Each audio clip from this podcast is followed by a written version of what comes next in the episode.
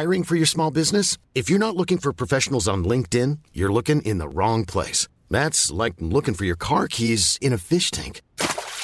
LinkedIn helps you hire professionals you can't find anywhere else, even those who aren't actively searching for a new job but might be open to the perfect role. In a given month, over 70% of LinkedIn users don't even visit other leading job sites. So start looking in the right place. With LinkedIn, you can hire professionals like a professional. Post your free job on linkedin.com/people today. Hey, it's Paige DeSorbo from Giggly Squad. High quality fashion without the price tag. Say hello to Quince. I'm snagging high-end essentials like cozy cashmere sweaters, sleek leather jackets, fine jewelry, and so much more. With Quince being 50 to 80% less than similar brands. And they partner with factories that prioritize safe, ethical, and responsible manufacturing. I love that. Luxury quality within reach. Go to quince.com/style to get free shipping and 365-day returns on your next order. Quince.com/style. Even when we're on a budget, we still deserve nice things. Quince is a place to scoop up stunning high-end goods for 50 to 80% less than similar brands. They have buttery soft cashmere sweaters starting at $50, luxurious Italian leather bags, and so much more. Plus, Quince only works with factories that use safe, ethical, and responsible manufacturing. Get the high-end goods you'll love without the high price tag with Quince. Go to quince.com/style for free shipping and 365-day returns.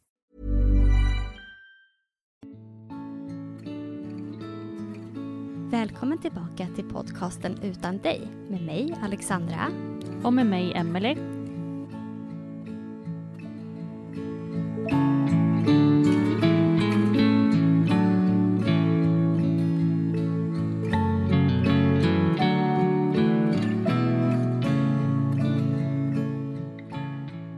Idag har vi med oss Nina som är mamma till Melvin. Välkommen! Tack så mycket. Vi är jätteglada att du vill vara med och dela med dig av Melvins resa här i våran podd. Och jag är glad att jag får dela den. Känns det okej för dig att berätta? Ja, det känns viktigt att få berätta vad som hände min son. Mm. Det känns väldigt viktigt att få prata om det faktiskt. Även fast det är jobbigt. Jag hoppas att jag kommer fixa det här nu utan att gråta och snora en massa här nu. Men... Du får gråta och snora hur mycket du vill. Ja, det är ju tufft det här. Vet du. Mm. Det är ju så. Mm. Ska jag börja? Du får jättegärna börja. Ja. Jag är då mamma till Melvin. Och jag kommer ju berätta nu då, i korta drag vad som hände. Min älskade Melvin har haft drogproblem i ett antal år. Och vi har kämpat, försökt hjälpa han. Och han har varit på olika behandlingshem och han har gjort sitt bästa. Nu på slutet, eller innan han dog, så bodde han på ett stödboende i Umeå. Som heter Mål och Vision. Så han skulle gå skola och bli övervakad så att säga av dem. Men Melvin får återfall på återfall. Så att de beslutar tillsammans med Socialstyrelsen eller socialtjänsten här i Dorotea att han ska börja på ett behandlingshem som heter Korpberget i Sollefteå. Så Melvin skjutsas till det här behandlingshemmet måndag den 22 februari. Han blir skjutsad av personal från stödboendet som han hade då i Umeå. Jag kommer så mycket väl ihåg att folk sa till mig att ja men Nina, nu kan du slappna av. Nu är Melvin på rätt ställe. Men något inom mig sa att det var något som inte kändes bra. Får ett meddelande av Melvin, han är på väg dit, att han älskar mig. Och det var det sista jag hörde av honom. På tisdag den 23 februari står jag och lagar mat. Mina andra söner Sam och Anton skulle iväg på slalomträning. Strax efter 16-tiden får jag ett samtal. Redan då kände jag att det här samtalet är inte ett bra samtal. Och det var en som jobbar här på sociala, Dorotea, som ringde. Och hon säger att Melvin är på väg med ambulans och det ser inte bra ut. Han hade en syresättning på 58%. Där förstår jag ju då att alltså 58%, alltså hjärnan, det går ju inte. Jag är inte utbildad, men jag vet att det är för lite syre. Det är svårt att få det där samtalet. Jag är ju ensam hemma med mina barn. Ringer anhöriga. Min mamma och pappa bor 9 mil ifrån mig. De sätter sig direkt i bilen och kör hit. Ringer min vän Malin som kommer på en gång. Ringer även grannen Martina som kommer. Får hjälp med barnen. Vet inte hur jag själv ska kunna andas. Jag har en vän då som heter Karin som äger begravningsbyrån här i Dorotea. Och hon hjälper mig att ringa runt. Hon ringer till Iva i Sollefteå, för det var där Melvin hamnade. Hon hjälpte oss att få ett anhörighetsrum på Iva. Och att vi fick lite information då. För vi vet ju som ingenting. Och jag får ju prata med en läkare då. Som säger att Melvin ligger i respirator. Och han visar inget tecken på att han andas själv. Ja, man försöker ju som andas. Mamma och pappa dyker så småningom upp här hos mig då. Och min vän Karin försöker packa. Det är väldigt svårt. Det är bara kaos. Och vi har ju ungefär 15 mil till Sollefteå. Och det är ingen rolig väg att åka. Under resan rinner bara mina tårar. Jag skriver till mina vänner. Hur förbereder man sig på att se sitt barn ligga i en respirator? Vi sitter tysta i bilen. Mår så illa. Kände som jag skulle spy hela tiden. Men försökte bara andas. Bilresan kändes extremt lång. Det var som att vi aldrig kom fram. När vi kommer fram så skakar jag och fryser jag. Vi får komma in till Melvin nästan på en gång. Och där ligger han då uppkopplad i respirator och slangar överallt. Fruktansvärt overkligt. Ja, hjärtat går ju helt enkelt sönder. Tårarna rinner och jag håller hans hand och säger: nu är mamma här. Snälla Melvin, vakna nu. Vi får prata med en läkare. Och när läkaren säger att Melvin har natten på sig att vakna upp av sig själv. Har han inte vaknat så kommer han inte att vakna. Jag sitter hos Melvin länge och ber. Och jag är inte troende, men på något sätt så kändes det som att hjälp mig. Vi får ju då ett anhörigrum, jag och min mamma och pappa. Vi skulle försöka sova någon timme. Jag tror att klockan var 1:30 på natten där som jag la mig i en säng. Kunde ju såklart inte sova. Och när det har gått några timmar och jag inser att det är ju ingen som hämtar oss. Och det innebär ju att Melvin han har inte vaknat. Och jag förstår att han är borta. Läkarna gör försök på onsdag morgon att få han att vakna. Kopplar ur respiratorn en stund, men Melvin andas inte själv. De gör en hjärnröntgen på han och andra tester. Och allt visar på att Melvin är hjärndöd. Det finns inget att göra. Att få det beskedet är det vidrigaste och mest hjärtskärande att få höra. Befann mig i den värsta mardröm en förälder kan uppleva. Min lillebror och hans fru kommer till oss på onsdagen. Dessa dagar är som en dimma för mig och familjen. Att ringa till mina söner där hemma och berätta att de har förlorat sin bror. Det är fruktansvärt. Att förlora sitt barn, barnbarn, bror, kusin, vän och så vidare. Det gör så ont i oss alla. Men sen när vi pratar med läkaren och vi får veta vad som har orsakat Melvins död. Den informationen var ju väldigt svår att ta in. För att det hade ju inte vi riktigt förstått på tisdag. Alltså liksom vad som hade hänt. Han hade ju droger i kroppen när han kom till behandlingshemmet. Behandlingshemmet vet ju att Melvin har droger i kroppen, för det har Melvin erkänt. Han har berättat vad han har tagit. Och eftersom att Melvin då är påverkad så får han ligga i en byggnad bredvid behandlingshemmet. Ensam i ett hus. Det är en personal som befinner sig också i den här byggnaden. Men det är ingen som riktigt tittar till Melvin. Så han somnar i en soffa. Halvsittande. Alltså att han sitter med benen och så har ju kroppen då liksom ramlat ner mot dynorna. Och Melvin mådde väldigt dåligt under resan. Han hade spytt flera gånger. Och det visste också Korpberget om. De lägger alltså inte han i framstupa sidoläge. Utan de tänker att han får halvsitta i den här soffan och sova ruset av sig. Och Melvin somnar då alltså vid 16-17 tiden den 22 februari.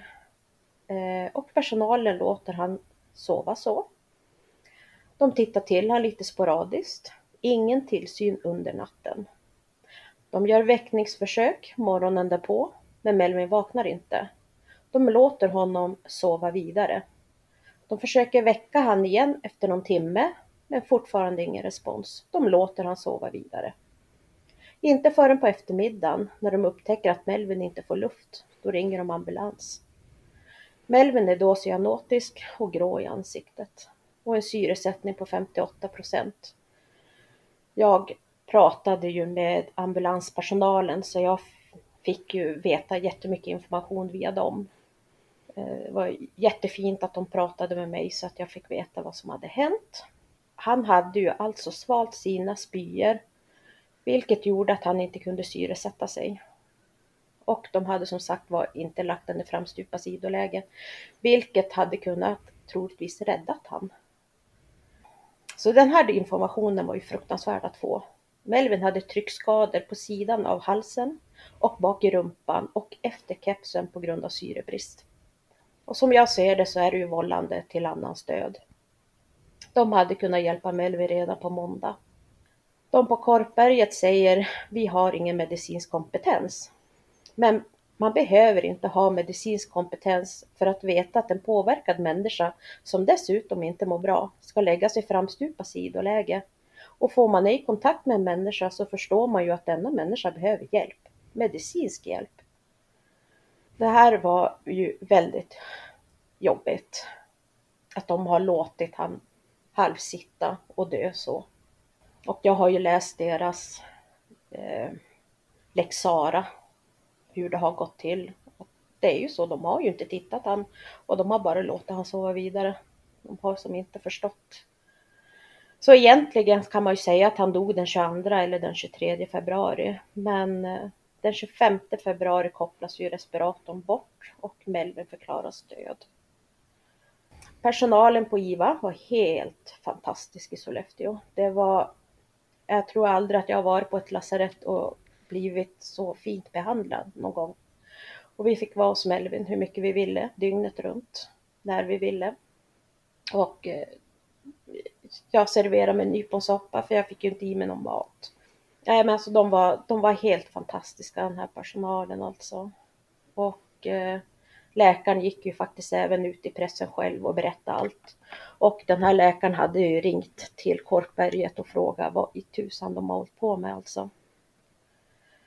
Vi var ju med såklart, alla anhöriga, när respiratorn skulle kopplas ut.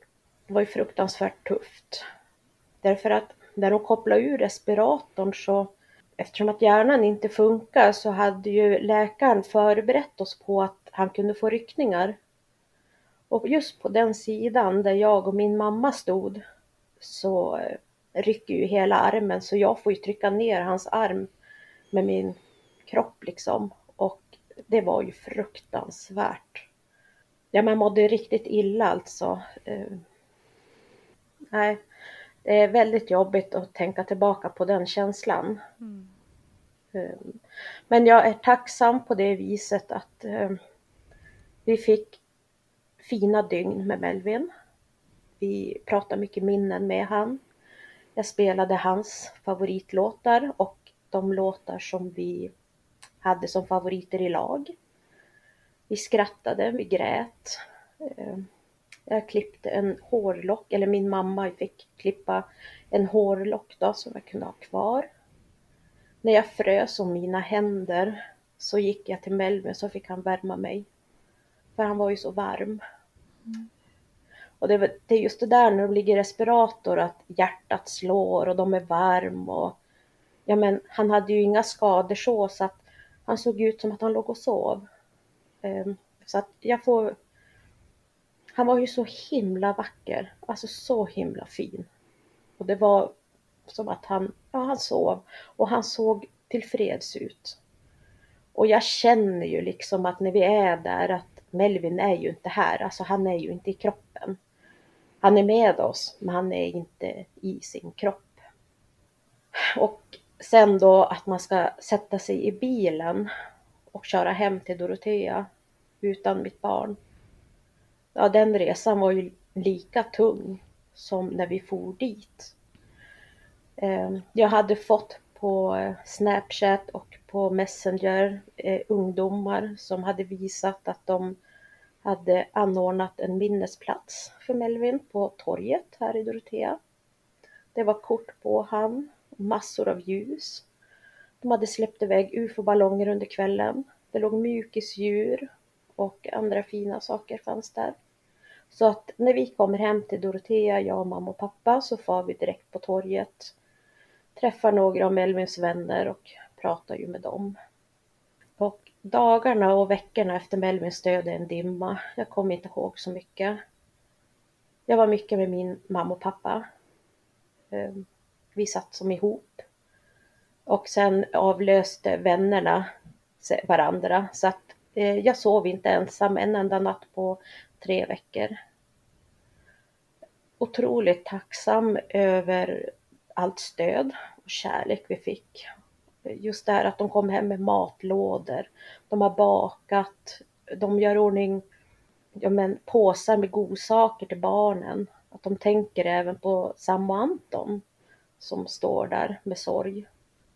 Så att jag är otroligt tacksam för all kärlek. Och det visar ju även på att Melvin var en fantastisk människa. Han hade ett jättefint hjärta och han hade många vänner. Han var lite grann en sån där som fanns när andra mådde dåligt också. Även fast han inte själv mådde något bra så fanns han för andra i alla fall. Och vi hade en speciell relation, jag och Melvin. Det har liksom alltid varit han och jag. Då ska man ju hålla på med sånt här som man inte vill. Man önskar ju ingen att att någon ska behöva planera sitt barns begravning. Men egentligen så hade jag börjat planera hans begravning redan hösten 2019. Det var då jag fick känslan av att Melvin kommer inte leva länge. Så jag hade redan bestämt en speciell låt som jag skulle ha på hans begravning. Så onsdag den 31 mars begravde vi vår älskade ängel. Och det är också en sån här oerhört känslosam dag. Och jag kommer faktiskt inte ihåg så mycket av den dagen. Jag har försökt tänka tillbaka, men nej, den dagen var så... Alltså man är så i chock och så mycket sorg. Så att man blockar ganska mycket för att man ska kunna överleva på något vis. Jag vet inte riktigt, men det känns lite så. Sen så är ju jag en sån som tror att själen den lever vidare. Och Melvin finns med oss. Har fått kontakt med Melvin via medium. Och jag har fått bekräftat verkligen att Melvin är med mig. Och ibland när jag sitter här i soffan så kommer hans doft. Hans parfym blandat med lite rökdoft. Och det är så... Alltså man känner verkligen att han är här. Och det är som en liten tröst ändå i min sorg. För att jag vet att Melvin har det bra och vi kommer ses igen. Han väntar på mig när min tid är inne så att säga. Det känner jag liksom att Jag har ju fått ta kontakt med ett medium som är helt fantastiskt. Alltså, hon har hjälpt mig jättemycket. Har du träffat henne fysiskt då? Det är av en ren slump måste jag säga. Därför att min före detta svägerska, det är hennes nya svärmor. Och den människan, alltså Inger heter hon, hon har gett mig ett lugn.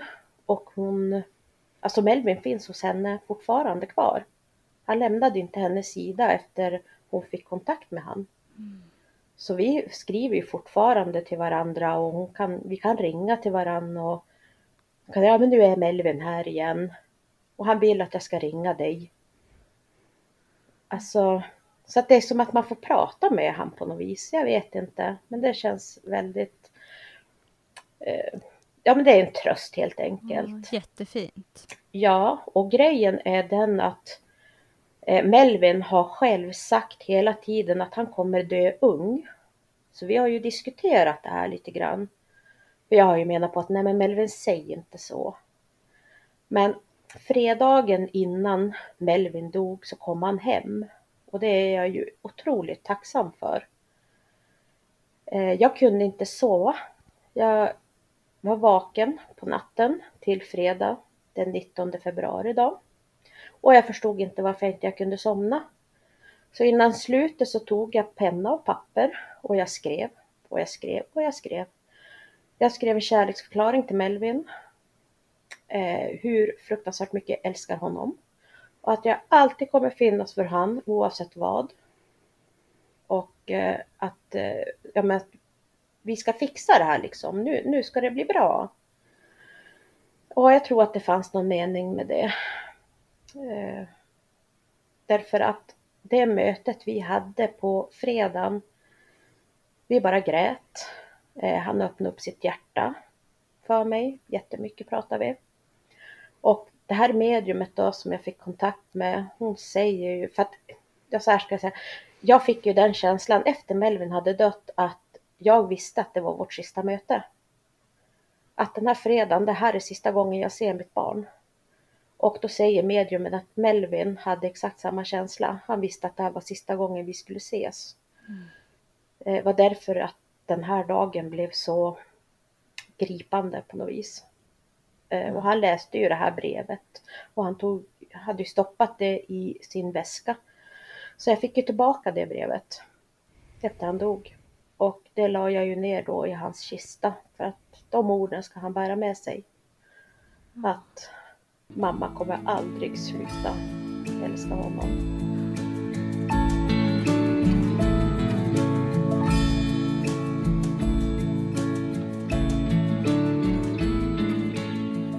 Och som jag sagt förut, han hade ett väldigt fint hjärta. Han gjorde ett stort intryck hos folk. Det räckte att en människa kunde träffa Melvin i 5 minuter så bar de med han i sitt hjärta. Så att vi är väldigt många som sörjer vår fina Melvin. Och jag gjorde ju då en anmälan till polisen om vad som har hänt. Och det ligger ju på grova brott i Sundsvall. Men jag har inte hört något om den utredningen. Och på grund av att det är utrednings- och obduktionen av Melvin under sekretess. Det enda jag vet det är att han inte har blivit utsatt för något våld. Som ska ha orsakat att han har fått en hjärnblödning eller... ja, någonting sånt. För att Korpberget var ju lite inne på det att han skulle ha fått ett slag innan han kom dit. Och det är ju inte sant. Utan han fick ju syrebrist helt enkelt. För han hade kräks ner. Ja, fått spyan i lungorna så att säga. Vet man om han dog snabbt? Eller om han liksom plågades med sina spyor där? Nej. Jag frågade ju läkaren och han sa det att nej, oftast när det blir så här så somnar man bara in.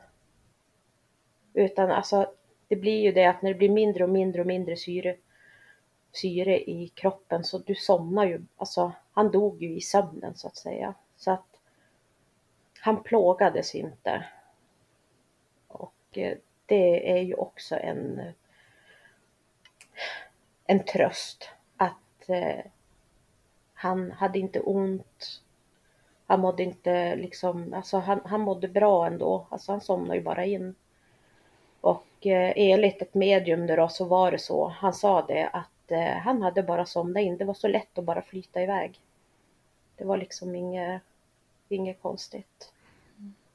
Du berättade ju att både du och Melvin hade tankar och känslor om att han skulle dö ung. Mm. Men har det varit någonting, har Melvin liksom mått dåligt så att han hade kunnat valt det själv på något sätt? Eller har ni bara haft känslan ändå? Melvin mådde inte bra. Han fick ju diagnosen ADHD. Eller ADD egentligen. Han hade svår ångest. Men han var en sån som inte ville prata så mycket. För han ville inte alltså berätta för att jag ska vara orolig. Och att jag ska bära liksom att han mår dåligt. Så han ville som hålla skenet uppe. Men när det uppdagades då att han hade börjat med droger. För att det började han. Alltså det var det här liksom att. Ja men. Vart bjuden på hasch. Och han var ju så här. Ja men. Pröva. Och sen fastnade ju han direkt i det här med droger. För han upptäckte ju det att han mådde ju bra. Han liksom hade inga bekymmer när han tog droger. Och då stoppade det inte med hasch utan det fortsatte ju. Det eskalerade ju. Det var ju tabletter och det vart ju värre och värre. Så därför så blev det ju behandlingshem på lite olika ställen. Det var liksom ingenting som riktigt hjälpte. Och de bara släppte ut han. Och så kom han hem och så började han om. Så jag har ju hållit på ett tag i några år. Och där då 2019 så tar ju Melvin en överdos i grannkommunen. Så att polisen skjutsar han på akuten i Lycksele. Men eftersom att han var över 18 så får han ju bestämma själv. Om jag ska ens få veta att han ligger där. Nu var det ju så att jag fick veta av andra människor. Och så fick jag ett telefonnummer till en av poliserna som hade skjutsat hit honom. Så jag fick ju prata med polisen. Och tur var ju ändå att det var våran polis här i Dorotea som var där med han. Så de skjutsade ju hem han hit på natten. Efter han har tagit sin överdos. Där och då känner jag att jag kommer förlora mitt barn. Drogerna kommer ju vinna. Jag trodde att Melvin skulle ta livet av sig själv. Att han tar en överdos och somnar in helt enkelt. Det var ju liksom, jag var inställd på det faktiskt. Och det är tragiskt och jobbigt att man ska behöva ha den känslan. Så vi pratade och när han var hemma nu då, helgen innan han dog, så sa jag, vi måste börja planera din 20-årsdag. Du fyller ju 20, det är stort. Liksom, vad ska vara för tårta? Vad önskar du dig? Och, nej, men sa mamma, vet du att jag vill inte ha något. Jag vill inte ha någon uppståndelse. Och vet du, jag tror inte att jag kommer leva tills jag fyller 20. Och så var det ju. Hade det känts lättare om det hade varit Melvins beslut?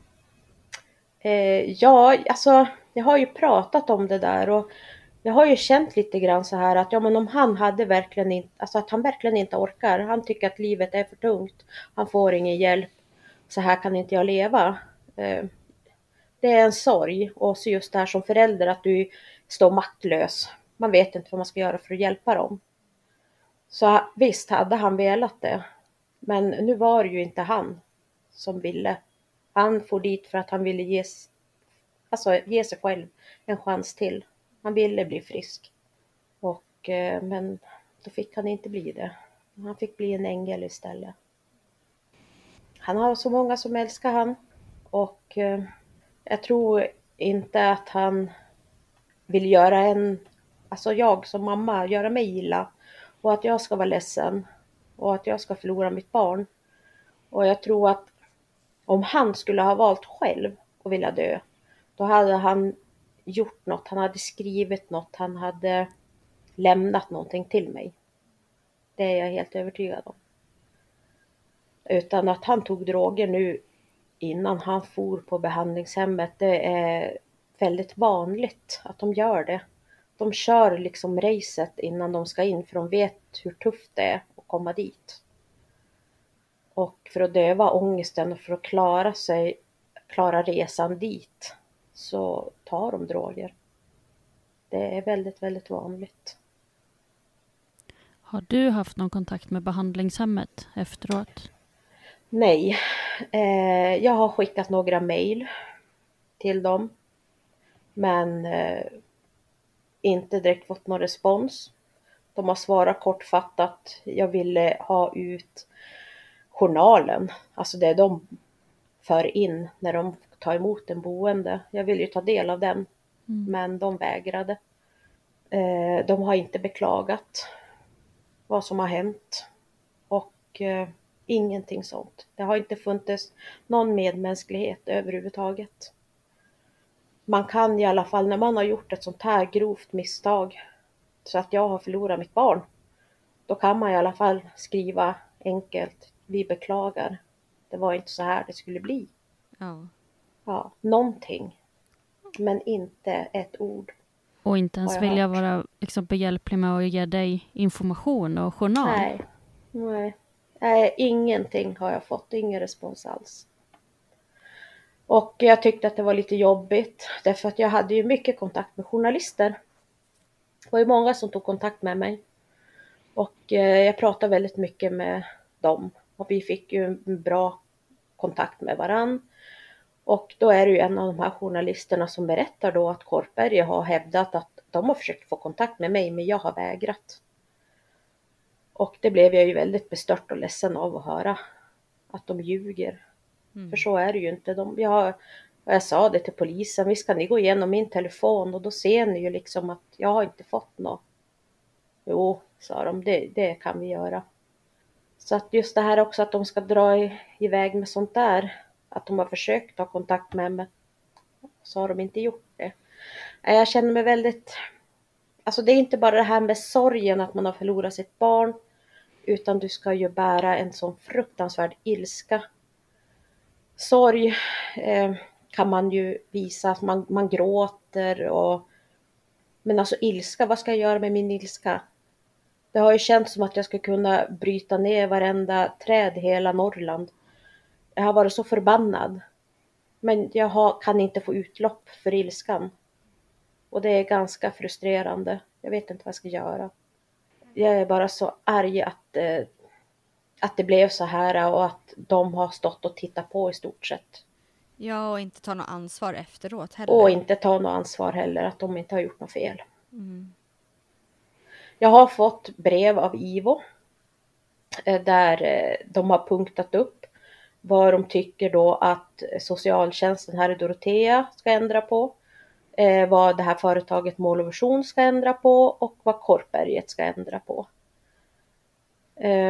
Nu är det ju Korpberget som har varit mest. Alltså det var ju där han dog liksom.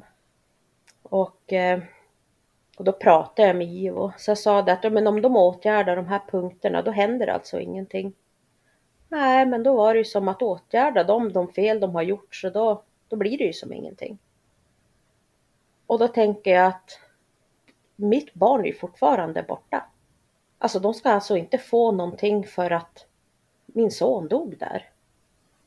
Det blir liksom inga konsekvenser. Det händer liksom ingenting. Det är ju precis som rent krasst att jag ska gå och köra över två personer och de dör. Och någon kommer till mig och säger: vet du får inte köra ihjäl folk. Nej, men då slutar jag med det. Och så får jag ingen straff. Jag slutar köra ihjäl folk. Men alltså det måste ju finnas någonting, att de måste ju få något.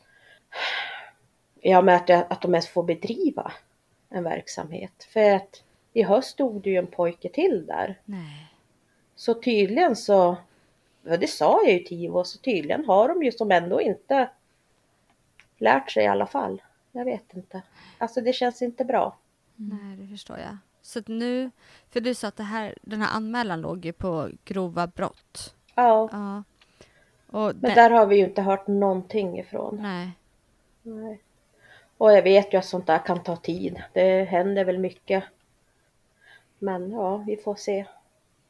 Det är väldigt tufft i alla fall. Och det är svårt att veta. Alltså, Det är från dag till dag när jag vaknar. Jag vet aldrig hur min dag kommer att bli. Drömmer mycket mardrömmar och är ju vaken mycket på nätterna. Det är som, man har som en olustig känsla. Det är ju någonting som saknas. Så är det ju. Och dina andra söner, hur gamla är de? Anton är 11 och Sam är 12. Mm. Och vad säger de? Ja, de har ju tyckt att det har varit jättejobbigt såklart. Att förlora sin bror. Nu har ju de, alltså barn är ju barn. Och det är ju tur det. För att de har ju så mycket kompisar som har fångat upp dem. De har ju liksom haft, alltså kompisarna slutade ju liksom inte, eller att de backade undan, eller, utan de har ju funnits för de här barnen. Vuxna har ju funnits för dem. Och jag har ju pratat om Melvin. Jag har berättat precis vad som hände. Jag har visat bilder på han när vi var på lasarettet. Just det här att man är öppen och inte håller någonting undan, utan berättar precis varför han dog och hur det gick till. Och de har också varit jättearga. Fruktansvärt arga har de varit. Men de har ju en annan pappa. Och deras pappa då, Mikael, han var hemma i 2 veckor. För han jobbar borta. Men han for hem och hämtade barnen medan jag var i Sollefteå. Och sen fick barnen vara hos han. Och så fick de komma till mig när de kände för det i 2 veckors tid då. Mm. Så det var ju jättesnällt av han. Att han faktiskt tog ledigt från jobbet för att vara med dem. Jättegulligt gjort. Mm. Mm. Har du fått något tips eller råd om typ om det är något speciellt du ska tänka på och prata med dina andra 2 söner om, eller liksom hålla uppsikt om eller liknande? Nej, det kan jag inte säga att jag har fått. Nu är det ju så att jag är ju ensamstående som sagt var, och deras pappa jobbar borta. Så jag har ju barnen själv på veckorna. Och vi har ju en väldigt nära relation. Så att man håller ju ögonen öppna på dem. Mm. Och liksom, och jag har ju sagt det, är ni ledsen? Jag är ledsen, förklara varför. Är ni arga? Ni får vara arg, förklara varför. Och att man har en öppen dialog och att man kollar dem. Alltså det har, jag måste säga att det har gått över förväntan. Jag tycker att de har klarat upp det här väldigt bra. Men jag tror att mycket kan ha att göra med att Melvin var så pass mycket äldre än dem. Och han bodde ju inte hemma de 2 sista åren. Han kom ju hem ibland och var hemma några månader och så for han igen. Så att de var ju inte vana att träffa han varje dag. Och jag tror att det kan ha underlättat i deras sorg lite grann också. Mm. Att han faktiskt inte bodde hemma. Så att vi hade ju, har ju som inget rum. Det har ju ett av sönerna tagit över, och det gjorde de ju innan Melvin dog. Så att det var inte så här alltså att ett rum som står med Melvins saker i. Men ja, nej, man får hålla ögonen öppna på dem. Men jag har inte fått direkt något tips eller vägledning angående det. Mm. Är du orolig för att de också ska börja med droger? Ja, verkligen. Jag hade faktiskt den här diskussionen med Melvin året före han dog. Så var vi och hälsade på han på ett behandlingshem. Och Melvin höll ett föredrag för mig och hans mormor och morfar om droger. Och vad droger gör mot kroppen. Och varför man tar droger. Varför man inte kan sluta. Alltså han var en otrolig föreläsare, det måste jag säga. Och jag sa till Melvin det, herregud, kan du bli frisk? Du måste ut och föreläsa. Du måste hjälpa andra. För att han är så saklig när han pratar, och det var väldigt mycket fakta. Alltså det var lätt för oss att förstå. Och då frågade jag han sen, jag sa, vad kunde jag ha gjort annorlunda? Kunde jag ha gjort på något annat sätt för att hjälpa dig och ja, lite sådär vad man ska tänka på och så. Och då sa han det att mamma, vet du, du har gjort allt för mig. Du har inte kunnat göra någonting annorlunda. Och jag sa det att jag har lärt mig av det här att man ska kolla sina barn. Man ska inte vara så naiv och blåögd. Utan börjar de ändra sällskapskrets, alltså de byter umgänge, att de ändrar i humör, att de börjar vara borta mycket, att det kommer lögner lite här och var. Ja, alltså då kommer jag ju verkligen vara en jobbig mamma, kan jag säga. Och det är jag ju redan nu. Barnen säger det, du är så överbeskyddande mamma. Och de tycker att jag överdriver. Men jag är ju så rädd. Jag är så fruktansvärt rädd. Mm. Och jag hoppas innerligt att det här kommer vara ett skrämskott för många barn. Mm. Som har varit här nu i det här med Melvins död och det. Att de som vet om det. Att droger, det håller man sig borta ifrån helt enkelt. Men vad fint att du och Melvin har ändå haft så många fina, djupa, kloka alltså konversationer och samtal. Ja, alltså han var ju väldigt speciell. Många som håller på med droger, det blir mycket lögner, det blir mycket, alltså att de berättar ju inte allt. Och, men alltså Melvin var lite mer som en öppen bok och han pratade om det mycket. Men det kändes bra. Alltså liksom att han kunde göra det. Mm. Det blir ju, det är ju många frågor man vill ställa till ett barn som håller på med droger. Som man kanske inte riktigt känner sig bekväm med att ställa. Men då har jag ju haft min vän Karin här som jobbar på begravningsbyrån. Hon är väldigt rätt fram. Så när hon har träffat Melvin, vi har ju ätit lunch här i Dorotea när Melvin har varit hemma. Då har ju hon ställt de här obekväma frågorna som jag inte riktigt vill ställa. Och då har jag ju suttit där och lyssnat och Melvin har berättat allt. Mm. Och på det viset har jag ju liksom, det har ju känts bra. Alltså det är ju information som en förälder inte vill höra. Men samtidigt så måste man ju få höra det. För det är ju lätt att stoppa huvudet i sanden. Det är ju tunga saker vi pratar om alltså. Så att helt klart är jag jätterädd för att det finns så mycket droger och det är så lätt att få tag på. Mm. För att jag vet att jag frågar Melvin. Jag sa, men vart får du tag på drogerna då? Ja men mamma. Det är lika lätt som att gå på Ica och köpa lösgodis. Alltså det finns överallt. Och det är ju otroligt skrämmande. Ja, det är nog lättare än vad man själv tror liksom. Ja, precis. Jag tror att man är lite grann. Ja men när jag växte upp. Visst fanns det väl droger då med. Men de höll sig för sig själv.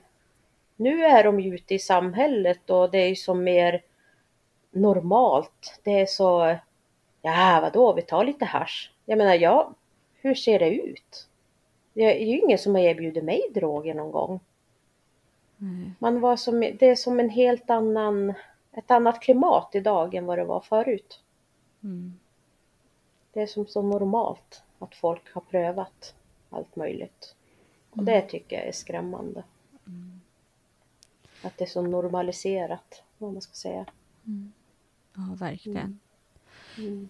Mm. Du nämnde tidigare att du var väldigt tacksam över att dina söners vänner och andra vuxna hade fångat upp pojkarna. Mm. Jag funderar på, hur har det varit för dig med det? Har dina vänner fångat upp dig, om man säger så? Eller känner du att det är många vänner som har försvunnit, eller... Alltså från början så var det ju väldigt, ja men alltså jag hade ju vänner som kom från Umeå och sov här. Jag hade liksom vänner här från Dorotea som kom och sov. Det var ju väldigt mycket där från början såklart. Och det kändes väldigt tryggt. Sen är jag då en människa som inte ber om hjälp. Jag ska alltid klara mig själv, för det har jag alltid gjort. Så jag har ju jättesvårt det här liksom att be någon fara och handla. Det tog ju flera veckor innan jag kunde gå på affären till exempel. Jag bor ju på en i ett litet samhälle. Och jag tyckte det kändes jobbigt att gå på affären. Så att jag fick ju försöka där då och ändra mig lite grann och verkligen ta emot hjälp. Och det var ju skönt när jag väl hade gjort det, men det var ju jobbigt innan att be om den här hjälpen. Sen under sommaren gick det faktiskt ganska bra. Jag har helt fantastiska vänner och grannar som har funnits och fått mig att tänka på annat och göra roliga saker och sånt. Men hösten har varit tung. Jag har känt mig otroligt ensam. Det har känts som att jag är helt ensam helt enkelt. Jag har legat många helger ensam än hemma. Och för att jag tycker själv att det är jobbigt att skriva till folk. Är du hemma? Bjuder på en kaffekopp? Nej, men jag gör inte det. Men skriver någon till mig. Vill du komma på kaffe? Ja, men då får jag direkt. Mm. Och jag förstår ju. Andra har sitt liv och det fortsätter. De har sina familjer och de har jobb och det planeras grejer. Men mitt liv står ju still. Jag är ju fortfarande i en bubbla. Hiring for your small business? If you're not looking for professionals on LinkedIn, you're looking in the wrong place. That's like looking for your car keys in a fish tank. LinkedIn helps you hire professionals you can't find anywhere else, even those who aren't actively searching for a new job but might be open to the perfect role. In a given month, over 70% of LinkedIn users don't even visit other leading job sites. So start looking in the right place. With LinkedIn, you can hire professionals like a professional. Post your free job on linkedin.com/people today. There's never been a faster or easier way to start your weight loss journey than with PlushCare.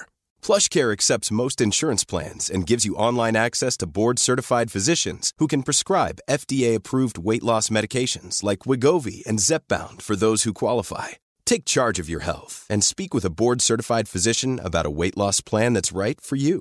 Get started today at PlushCare.com/weight-loss. That's PlushCare.com/weight-loss. PlushCare.com/weight-loss. Jag har ju ett annat liv än vad de har. Mm. Så visst, jag har känt mig fruktansvärt ensam. Det har varit en väldigt tung höst. Mm. Och nu kommer julen och jag gruvar ju fruktansvärt mycket inför julen. Man har inte samma känsla. Det känns tufft helt enkelt. Mm. Du pratade ju lite om Melvins 20-årsdag också där som han inte fick uppleva. När är hans födelsedag? Han fyller år den 10 juni. Mm. Men då kommer min mamma och pappa ner. Och min storebror med familj. Och Melvins syskon då. Vi firade ju hans födelsedag ändå. Hade gjort hans favorittårta.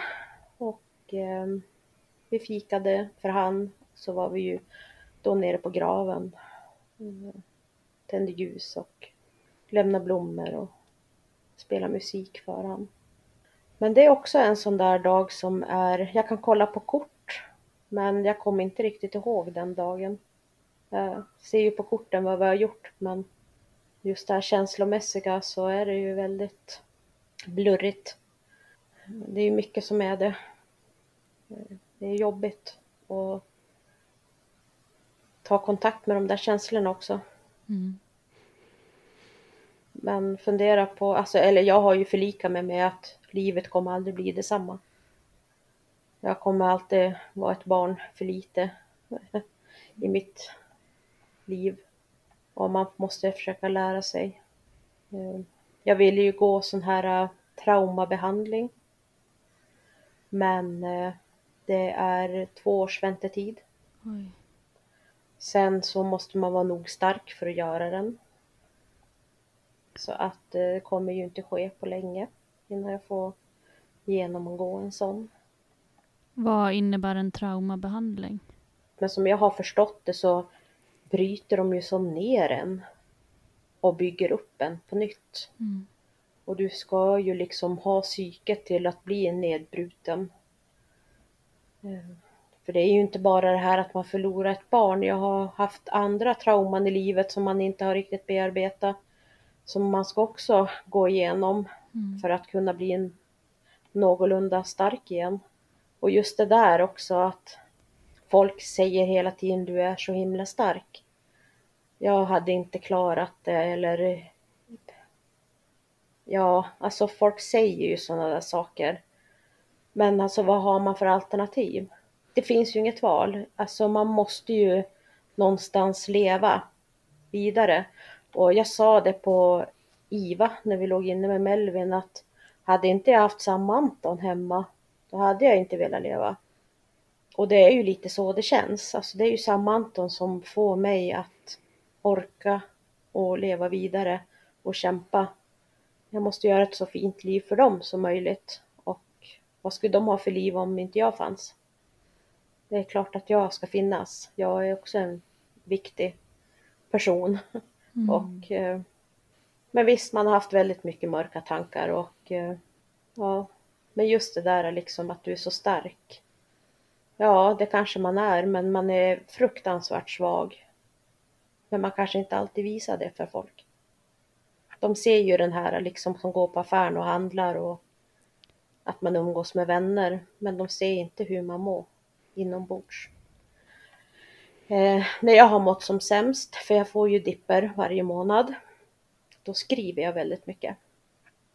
Jag har skrivit kopiöst mycket om Melvin, om hans död och hur jag mår, minnen. Det har hjälpt mig. Just det här med, jag skriver både på en blogg och jag skriver mycket på Instagram och Facebook. Och sen skriver jag alltså för hand också för att jag alltså har en dröm om att kunna få skriva en bok.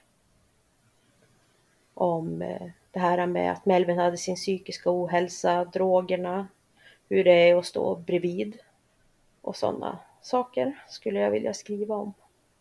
Jag tror att det kanske kan hjälpa andra också. Mm. Ja, verkligen. Säkert alltså det har hjälpt jättemycket. Och så går jag hos en kurator. Och hon är jättefantastisk, jättebra är hon. Sen har jag då mina vänner. Men jag har ju då även kontakt med mammor som har förlorat sina barn. Vi har ju skrivit lite nu och då. De kan förstå mig och jag förstår dem. Och det känns... Det är ju tragiskt såklart. Att vi ska veta hur vi känner. Mm. För man önskar ju inte att någon ska förlora sitt barn. Men jag är otroligt tacksam för de här mammorna. Hur har du kommit i kontakt med dem? Sociala medier har det blivit. Sen vart det ju så mycket uppståndelse kring Melvin och hans död. Så då var det ju kanske lättare för dem också att få nys om mig. Att jag fanns. Så att det är ju som på båda håll. En del har man ju tagit kontakt med själv. Och en del har tagit kontakt med mig. Mm.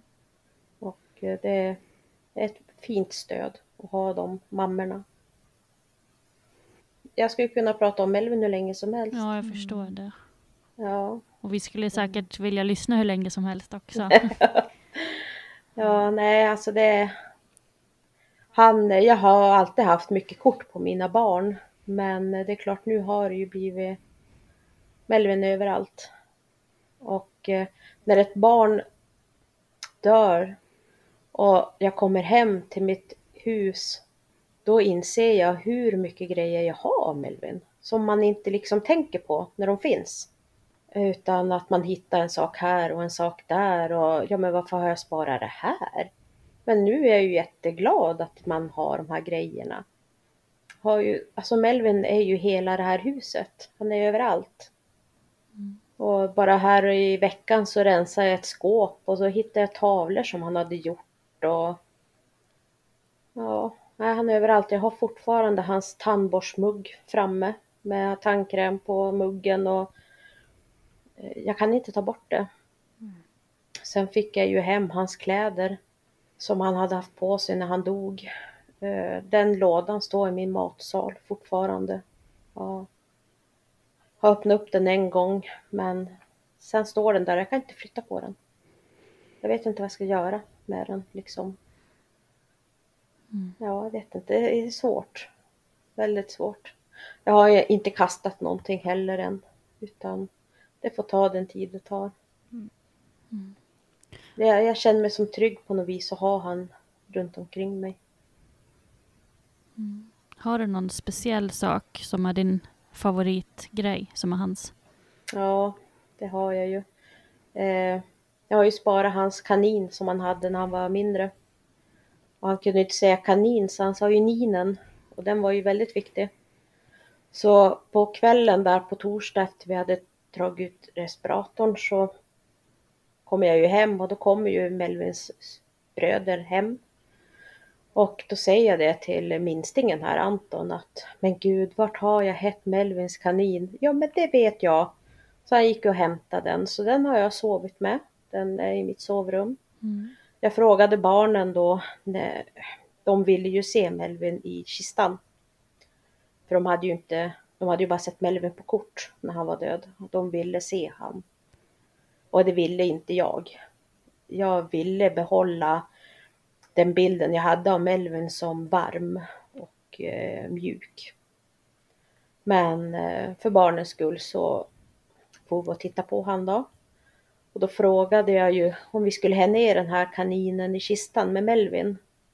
Men det ville de inte. De ville att vi skulle ha kaninen kvar. Så att de la ner ett annat mykesdjur med han istället. Mm. Så den och så sen så fick han ju en tröja av mig innan han dog. Och den hade han på sig hela den helgen. Så den luktade verkligen Melvin. Och den sov jag också med. Nu börjar lukten tyvärr försvinna. Och jag vet inte riktigt hur jag ska få dit den igen. Det är en sorg det med. Att doften försvinner från tröjan. Mm. Mm. Alltså man har ju de här favoritkorten på han. Mjukisdjuret och tröjan här. Det är viktiga grejer. Mm. Innan vi avslutar så tänkte jag höra. Du nämnde ju där i början, relativt i början, att du redan hade bestämt en låt till Melvins begravning. Mm. Hade ni den på hans begravning? Ja. Och vad var det för låt? Sunlight on your skin med Lil Peep heter den. Det vart han och min låt. Så när han låg på lasarettet så spelade jag den låten för honom och sjöng den för han. Och den var ju helt klart given. Så jag frågade prästen om, för det är ju inte en kyrklig låt eller så. Lil Peep var ju hans idol. Och han dog ju i en överdos för några år sedan. Men prästen tyckte att den här låten var så himla fin. Och det var inga problem att få ha den. Så att den låten betyder fruktansvärt mycket för oss. Mm. Jag har nästan inte kunnat lyssna på den. Jag har den som ringsignal på telefonen. För att jag ska vänja mig vid låten. Men det är mycket fina minnen.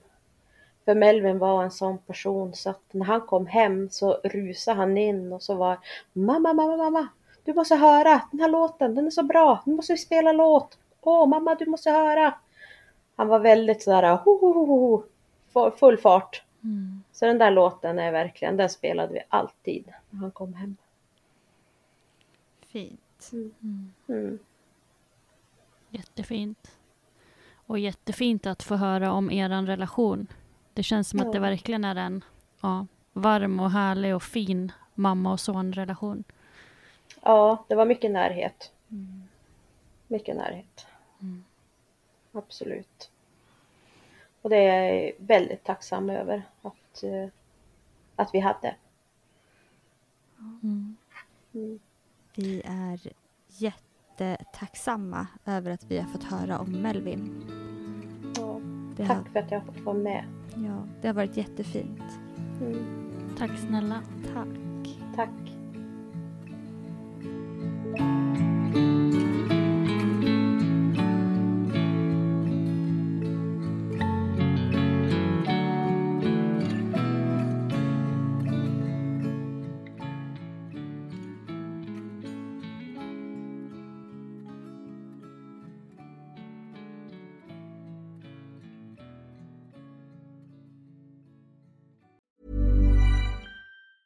Hi, I'm Daniel, founder of Pretty Litter. Did you know cats tend to hide symptoms of sickness and pain? I learned this the hard way after losing my cat, Gingy. So I created Pretty Litter, a health monitoring litter that helps detect early signs of illness by changing colors, saving you money and potentially your cat's life. Pretty Litter is veterinarian developed, and it's the easiest way to keep tabs on your fur baby's health right at home. Go to prettylitter.com and use code ACAST for 20% off your first order and a free cat toy. Terms and conditions apply. See site for details. Planning for your next trip? Elevate your travel style with Quince. Quince has all the jet-setting essentials you'll want for your next getaway, like European linen, premium luggage options, buttery soft Italian leather bags, and so much more. And is all priced at 50 to 80% less than similar brands.